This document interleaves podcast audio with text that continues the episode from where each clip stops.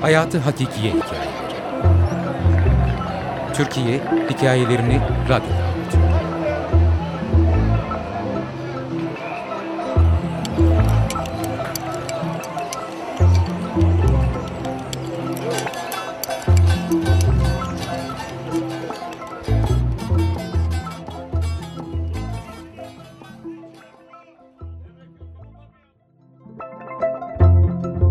İrem iki buçuk yaşında.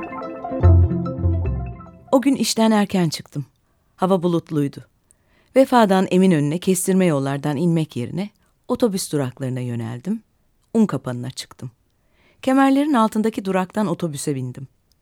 Yorgunlukla birlikte baş gösteren bir baş ağrısına kendimi bırakmaya hazırlandığım sırada dalgınlığımı dağıtan o cılız sesi duydum. Canım abim. Bu sesleniş karşılıksız kalmamıştı. Canım kardeşim. Otobüste peşlerinden sürükledikleri tekerlekli valizleri dikkatimi çekmişti ilkin. Kocaman çekçek valiz, genç adam ve minik kız üçlüsü. Özene bezene giydirilmişti küçük. Kabarık etekli, şirin pembe elbisesi, bir örnek çorapları ve tokası. Abi kardeş uzun bir yolculuktan dönüyorlardı demek ki. Görünüşe bakılırsa en az 30 yaş fark vardı aralarında.'' Kendi kendime abi kardeş için hayli açık bir yaş aralığı ama olur mu olur dedim. Bu ikili birbirlerine sevecenlikle seslenerek defalarca tekrarladılar bu sahneyi. Belki on kez. Bir daha, bir daha. Canım abim, canım kardeşim. Abi, kardeş ve kocaman bir valiz. Sonra aniden sahne değişti. Kızım, dedi adam. Çok özlemişim seni. Hayda, Şimdi de baba kız oldular. Olsun. Belli ki oyun oynuyorlar ve benden başka seyircileri yok. Oyunlarının tek izleyicisi benim. Gelsin yeni senaryolar. Senaryom şu. Kız uzun bir tatilden dönüyor. Büyük annesini ziyarete gitmiş. Uzun süreli bir ziyaret olmuş. Büyük anne yurt dışında yaşıyor. Peki hani anne?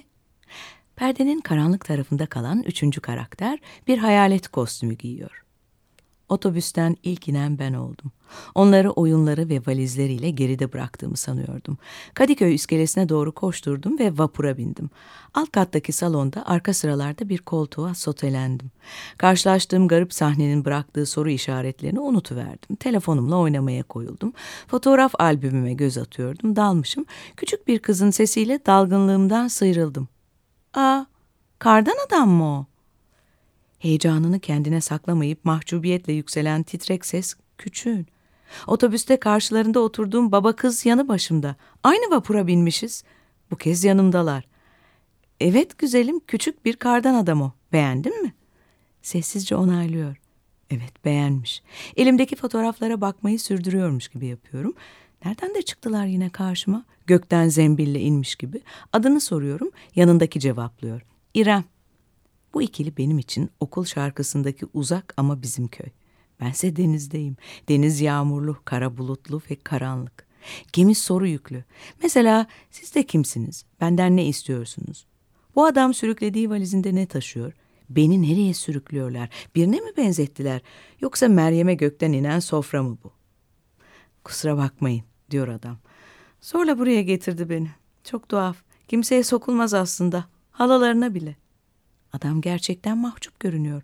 Telefon etmem gerek bahanesiyle yanlarından ayrılıyorum. Ön sıralarda bir koltuğa oturuyorum. Biraz sonra onlar da gelip yanıma oturuyor.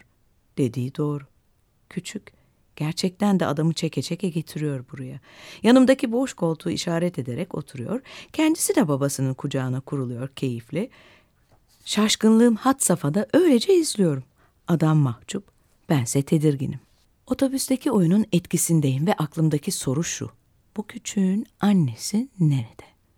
Kız öylesine şirin ve ilgiye muhtaç ki üzülüyorum. Hayatta değil mi?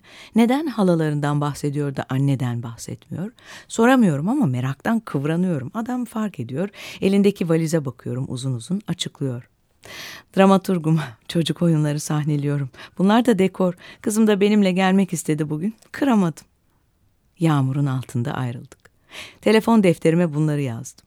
İrem, iki buçuk yaşında. Kardan adamları seviyor. Eriyip gittiklerini bile bile. İrem iki buçuk yaşında. Yazar Ayşenur Gönen, Editör Sibel Irzık, Okuyan Tilbe Saran.